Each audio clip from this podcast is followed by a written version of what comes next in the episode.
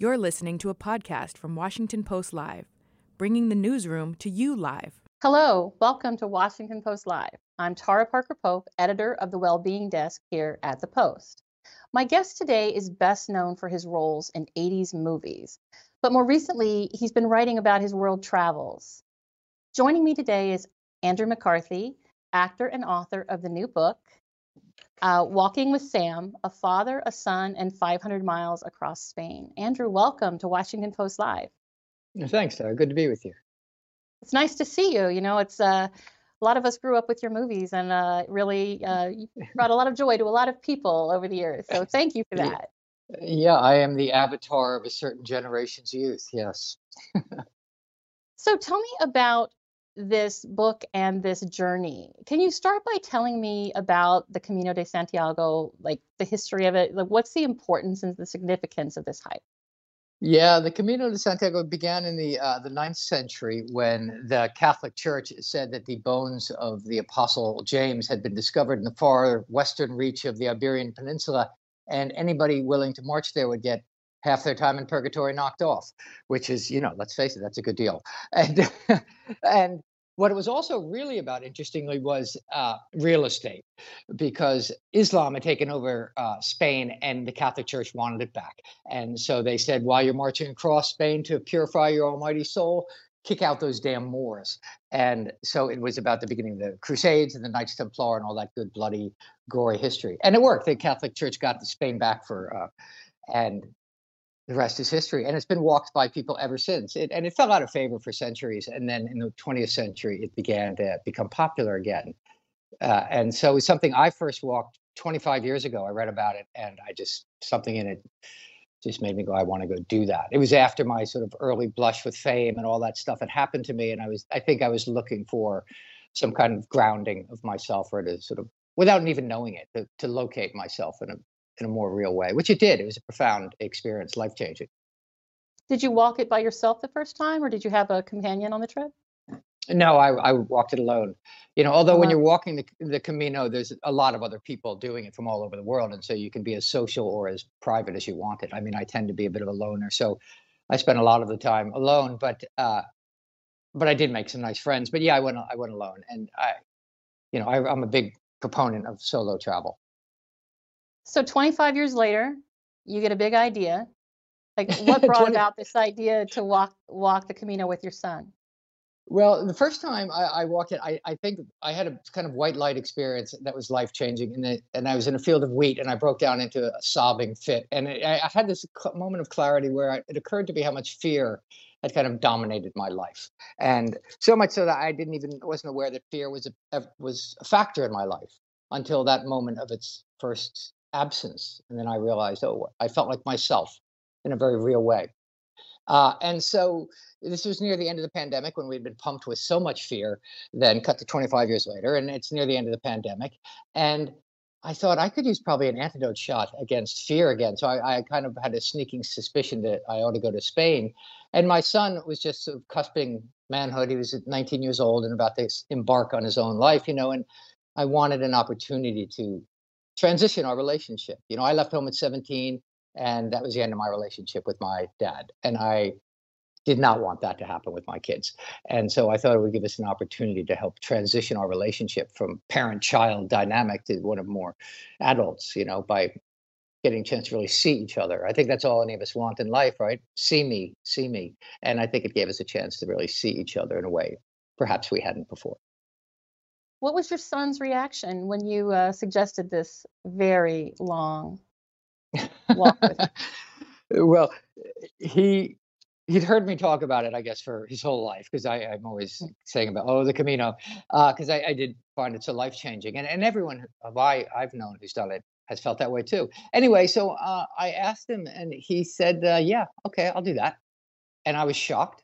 And I, that instant, I ran into the other room, went to my computer, and bought two plane tickets. And two days later, we were in Spain, because I knew if he had a minute to think about it, he would change his mind. So off we went, you know. And I, I was right. I mean, on day two, he said to me, "Dad, what's the point of this effing walk?" And you know, he didn't say effing. And then so, and you know, but at, at when we arrived in Santiago a month later, he said, "Dad, that's the only ten out of ten thing I've ever done in my life." you know, so I knew it would, so it had its effect. Well, that's high praise from a, from a young person. That is high praise from a young person. Or an old person, but that's that's pretty great. So did you always know that you were going to write about this experience? Did you go in thinking you were going to write about it? Well, you know, I'm a travel writer. I've been a travel writer for the last twenty years. So you always take a pad because you figure at some point something about your travels is going to be, you know, you're going to do something with it. And so I had a pad and I was keeping notes and whatnot along the way. And as you get to Santiago is five hundred miles uh, across Spain. And then it, it, the trail, the pilgrimage ends in Santiago de Compostela, which is about fifty miles from the sea. But a lot of walkers feel the, the pull to go beyond and go to the sea. I did not. And I was happy to make it Santiago and sit my tired body down. But my son said at a certain point in the middle of the walk, uh, and it's a place called Finisterre at the at the sea. And he said, I'm going to walk on to Finisterre. You want to walk with me? And I said, no.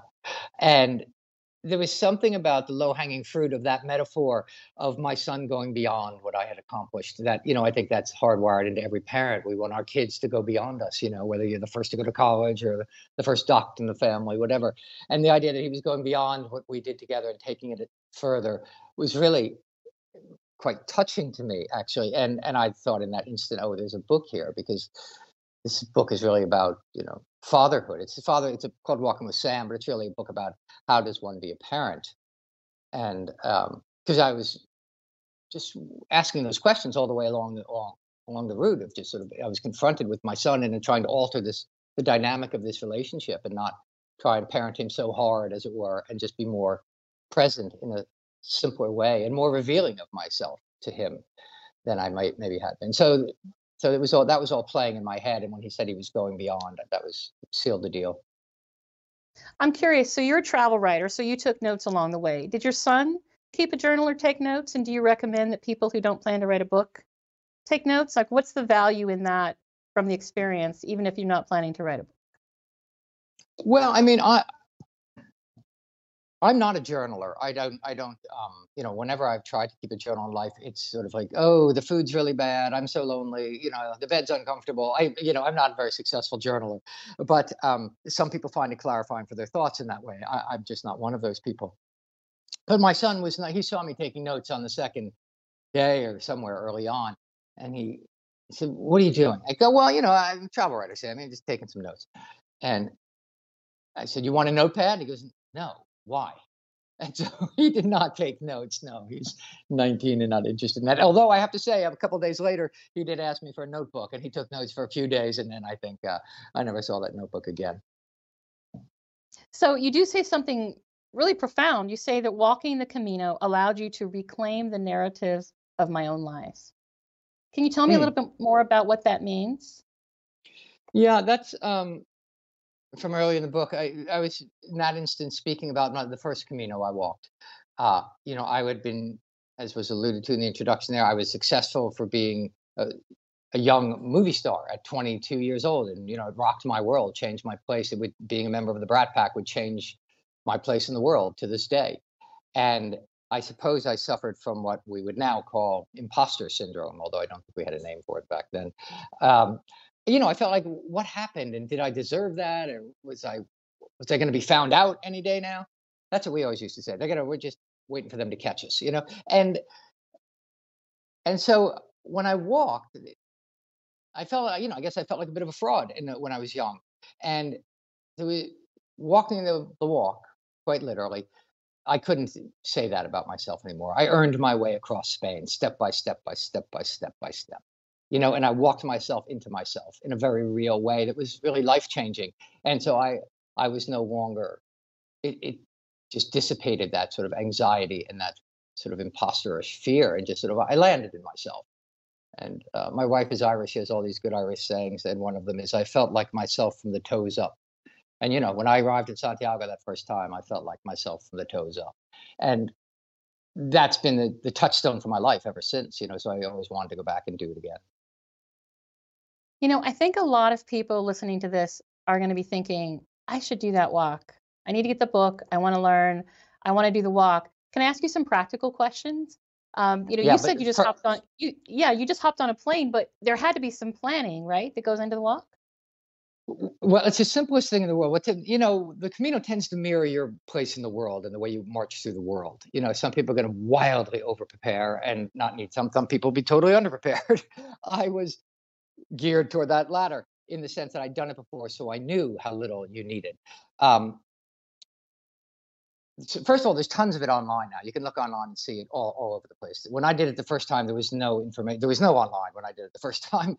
And I remember I call I read a book about it called Off the Road by a fellow named Jack Hitt. And I always shout him out because he changed my life. I read his book about walking the Camino in the early nineties, and that's why I did it. You know, and I called up Jack Hitt. He worked at Harper's Magazine, so I called him up because I was the only, I'd never heard of the Camino de Santiago. I didn't know anybody. So I called him up and he gave me, told me what to do. And I'll tell you in the sense that you need a pair of walking shoes. You don't need hiking boots. Do not get big, heavy leather ankle support hiking boots. You just need little day walkers. And you don't, it's not like you're hiking the Appalachian Trail where, you know, you have your whole world on your back and you have to be able to contain self-contained in this way. You know, all you're doing is walking and finding food and finding shelter, which are two very easy things to do on the Camino because uh, you're walking through society. You know, you're out in the fields for large portions of the day, but you're always walking through little villages, little towns along the way, even big cities, Pamplona, you know, Leon.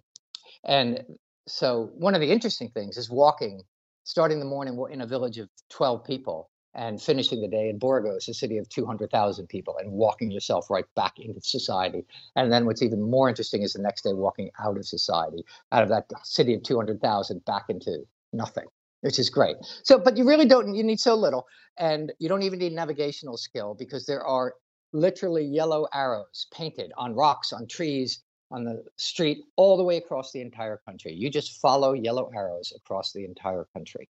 And uh, it starts, and there are many different routes of the Camino. I, I walk the most popular one, which is the Camino Francés, it's called. And that starts in the, in the Pyrenees Mountains in the south of France, uh, in a little town called Saint Jean-Pied-du-Port. And you just begin and you start walking. And you need nothing. You need a pair of shorts, a couple T-shirts, and what you don't have, you can fake. And or you can buy. You can buy T-shirts in little villages along the way. You know, you really don't need anything. And that's scary for people, I think. And, you know, it it sprung up originally, as I said, as a religious route. So the Catholic Church then sprung up little churches along the way to support pilgrims. And they made these little sort of dormitories for pilgrims to sleep in. Albergues, Refugios. And um, so there would be like dormitories, bunk beds and things. So you can always, and they still exist. And you can sleep in those for pennies a night. Or you can do as I did much of the time, which is find little pensiones and little family run-ins along the way, which, um, you know, I was too old to be sleeping in a top bunk. So I was happy to, you know, have a shower. So practically, so what time of year? I did it in I'm August. Sorry. You can do it any time. You can do it any time of year. I did it in August, which is blisteringly hot in northern Spain. So I might not recommend August, although July and August, of course, are the most popular times. And, um, but you can walk any time of year. Of course, May and September are probably the most be beautiful times to walk it. But uh, and the first time I walked it, I did it in July. So really, the practical aspects of it are so simple that it's frightening. I think the reason why people don't go is a sense of why they don't travel in the first place is that sense of fear. You know, I think Americans particularly have a strong sense of fear of the world, and that's unfortunate. And I think if we got out there, we'd see that the world isn't perhaps what we've been told it is. And they aren't out to get us. And so anyhow, that's my soapbox about travel. But uh, yeah, the practicalities are quite simple. But aren't there long stretches of the Camino where it can be very hot and exposed? I have heard about people who maybe didn't have enough water, getting into a little bit of trouble. I don't want to tell people they, they need no preparation because you do need water with you, right? Isn't yeah, that I mean, your body, part of, of, it? Of, of, of course, you're carrying, you know, you're being a, a grown-up. You're, you know, if you go out to walk in the park now, people take a bottle of water. You know what I mean? We don't go twenty feet without carrying a bottle of water now. Um, so, yes, you're out in, there's a place, uh, a section called the Meseta, which is this high plains in the middle of Spain that, you know, Don Quixote got lost in the southern Meseta, and that's, you know, there was a good reason he was tilting at windmills. It kind of makes the pilgrims insane. And it can play with your mind because there are days and days, about a week of just wheat fields. You you see to the horizon, you see nothing but wheat. And you march and you march and you get to the horizon and there's wheat to the horizon again. And this goes on for a couple of days, several days. And it does, it messes with your mind a little bit. I'm sure you need water, you need to be a grown up and all that kind of stuff. But it's, it's you know, but the Camino, there's no, You can stop many places along the way. You can take as long as you want to take. I mean, it took us about a month, about thirty, thirty-one days is the normal for about five hundred miles. But people have done it shorter. People have done it slower. And many people pick up the route along the way. You know, most people don't start and do the whole thing. Most people actually do the last one hundred miles or one hundred kilometers even. Because um, there's a thing you get at the end. If you walk the last one hundred kilometers, you get a, a Compostela, they call it, you know, a proof that you walked the Camino de Santiago.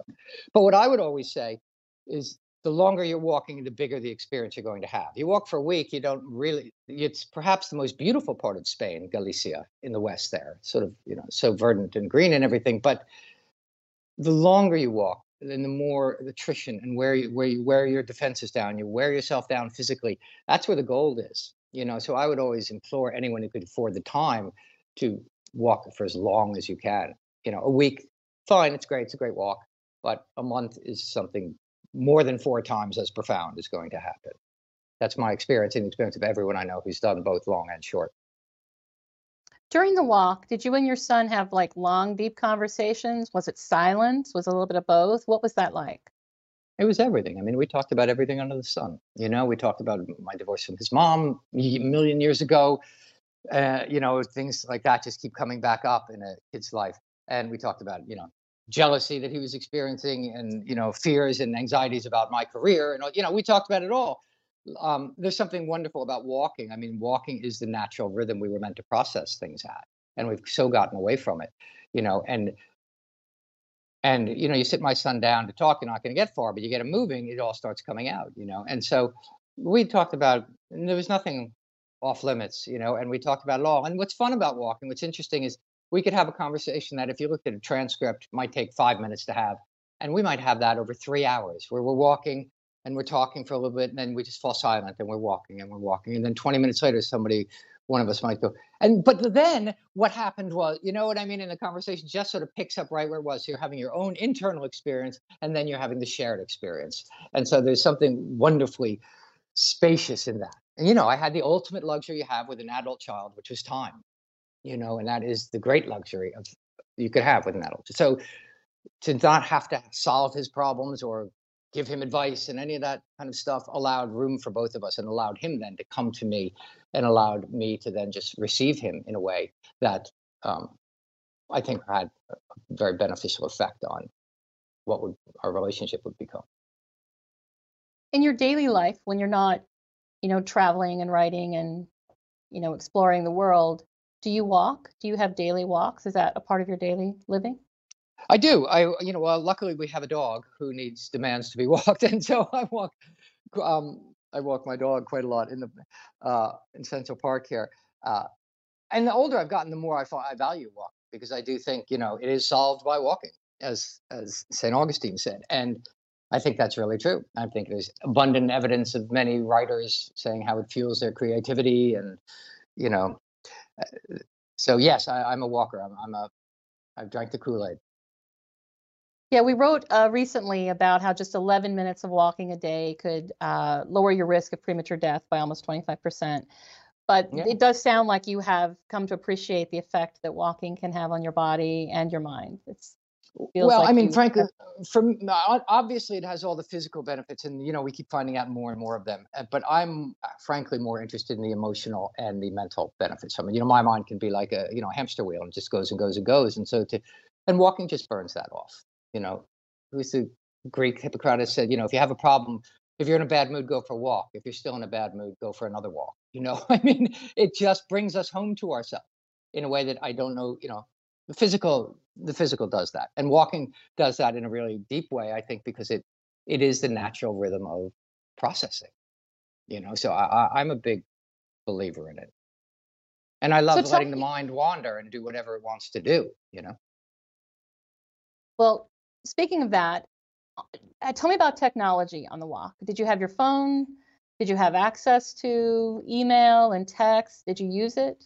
Tell me about technology. Yeah, I mean, I, I remember the first time I did it, you had to, it was a huge deal. If you wanted to make a call, you had to, you know, find a phone, a payphone that worked, to make a collect call and remember all that stuff. And uh, mm. anyway, yes, we did have our phones. I mean, there are pilgrims who walk and are very, you know, strict and austere and that, you know, they don't have any technology, they don't, you know, no communication, no music, you know, and which is fine. That's great if that's what you want to do. And to me, you know, the walk's hard and long enough. And my life is not, my process is not that precious. Uh, so we did have our phones.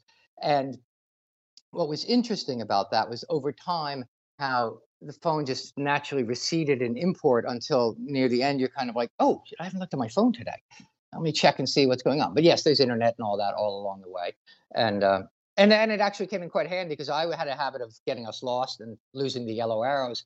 And Sam would invariably pull out his phone, click on his Snapchat, and see a little man walking on the map and go, yeah, we got to go left here. It's over there. So Snapchat saved us more than once. So who am I to poo-poo technology?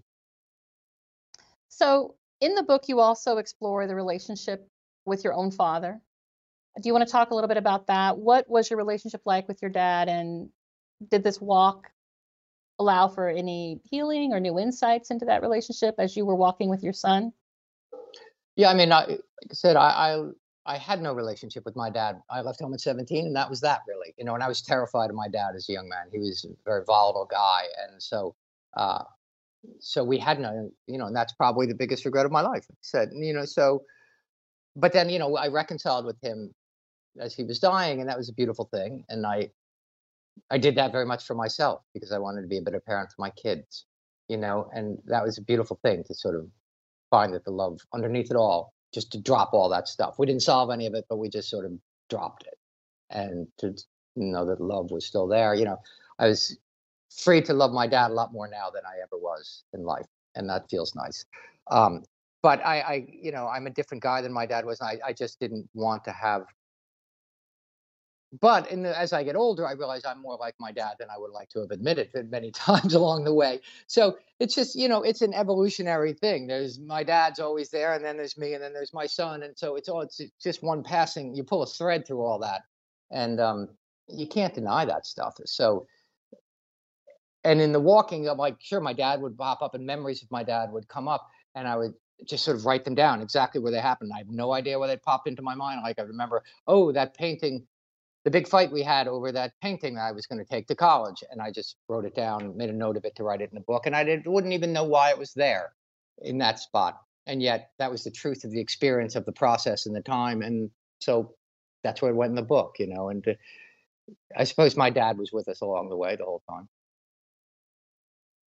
So we have an audience question from Regina Carey of Michigan. Now, I'm curious what you'll say about this. I don't know if this is a literal or figurative question. Um, what did you release while you were on the Camino? Does that, what does that mean to you, that question?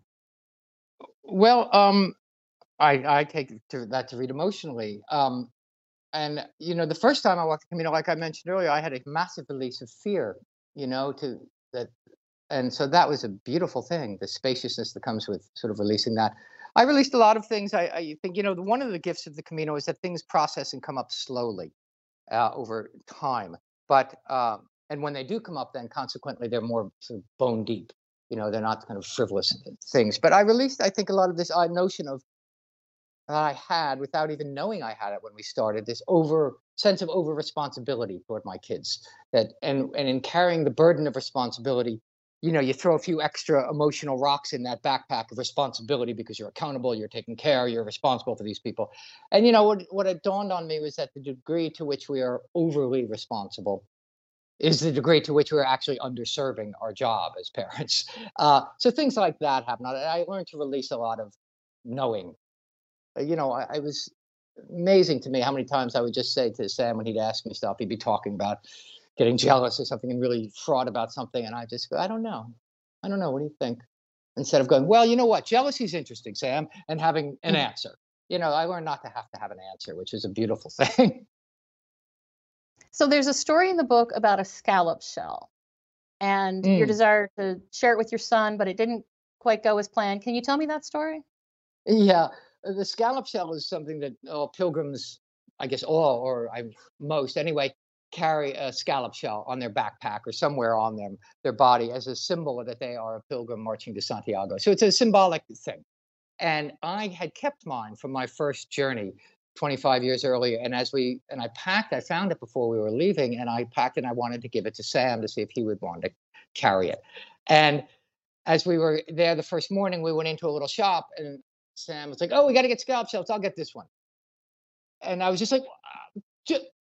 and he just grabbed a shell and, and that was his shell. And in that instant, it that really, the metaphor of that, of just like, you know, it's his own life. I didn't, you know, and I was glad because it's his Camino, as they say. And so the burden, and again, this idea of something we, you know, passing down, you know, the sins of the father are going to get passed down enough without having to have some metaphor of it carrying around. So that was just sort of, that was my first indication that, you know, the Camino was going to do for me in my parenting role what it was going to do as opposed to what I thought should be happening. It actually sounds like a wonderful ins- experience. It's a very inspiring uh, story. Now I want to walk it with my daughter, who actually is it's living amazing. in Spain right now. Yeah, I think it sounds like a great time and just a really uh, a great time to get to know each other. Um, but tell me something. So you're, in addition to being a travel writer and uh, spending time with your family, you're working on a documentary about the Brat Pack. Can you tell me a little bit about that? Yeah, I um, I wrote a memoir about the Brat Pack several years ago, or about my experience of being uh, in the Brat Pack, uh, called Brat, and uh, and that was an interesting experience. So it because that was a seminal moment in my life that I, it changed who I would become being in the Brat Pack, you know, and it's something that's obviously still talked about thirty-five years later, you know, so it's, there's something there, you know, in that it has become a touchstone for a moment in popular culture for a certain generation that is undeniable. So, and I am sort of more than the sum of my parts because I was in the Brat Pack. So anyway, I, I had this, uh, and it took me a long time to realize we hated the Brat Pack when it first came out, the label. We hated it. I mean, who wants to be called a brat? Who wants to be in some pack? It was it was an article in New York Magazine that was cast in real aspersion uh, about us. And it was a really negative thing. And it was detrimentally affected all our careers in a real way for a while and or longer for some of us. And so we hated it. And so it took me decades, centuries to kind of come one hundred eighty degrees to realize how much that had meant to people of a certain generation. And that, like I said at the top, you know, I, I and other members of the Brat Pack are the avatars of that generation's youth, and how much they project onto us, me, us, and the other members, that affection. Because there's no more potent moment in life than when you're twenty, twenty-one, you know, when you're just cusping life and your life is a blank slate to be written upon. And it's like, get out of the way, world, here I come. And we, we've come to represent that for a generation. And that's a beautiful thing. And it took me a long time to understand that. And so anyway, I then, having gone through my whole long process with it, I thought, I've never heard what any other gang had to say about this. So I went and hunted them down and called them up and said, would you come, I'm going to bring a camera and let me come talk to you about what your experience in the Brat Pack was. And so I did. And it's been great. It was a really interesting, and I had so much more affection for everyone. And and they, for me, you know, we all had so much more affection for our own youth than we did at the time when we were young and competitive and scared, you know. Now we're old and it doesn't matter. And it was just like, wow, you know. So I'm just finishing up uh, that, and hopefully that'll be out uh, by the end of the year. I'm sure a lot of people are looking forward to it. So if you could, last question, if you could walk the Camino with a member of the Brat Pack, do you know who you would pick to hang out with for five hundred miles? Oh, one must be very careful in choosing their traveling partners. Um, oh my God, I, I I I can't mix my two worlds like that. I just don't know how that would work. Well, we I'm, can leave I'm it at that. I'm ducking that question. Do you think you'll walk the Camino again? I wouldn't admit it. I wouldn't would admit it. it. It's the best. It's the best thing I've ever done twice. Yeah, I would do it in, in a minute. I, I also want would want to give it some years before I do it again, because it does, like I mentioned, it takes it takes a while for the, all the sort of gifts and processing of the Camino to really come to fruition. So you don't want to do it too quickly, you know? Well, unfortunately, we're out of time. Thank you so much for joining me today. It's been a lot of fun talking to you. Oh, I've enjoyed it. Thank you. Thanks for listening. For more information on our upcoming programs, go to Washington Post Live dot com.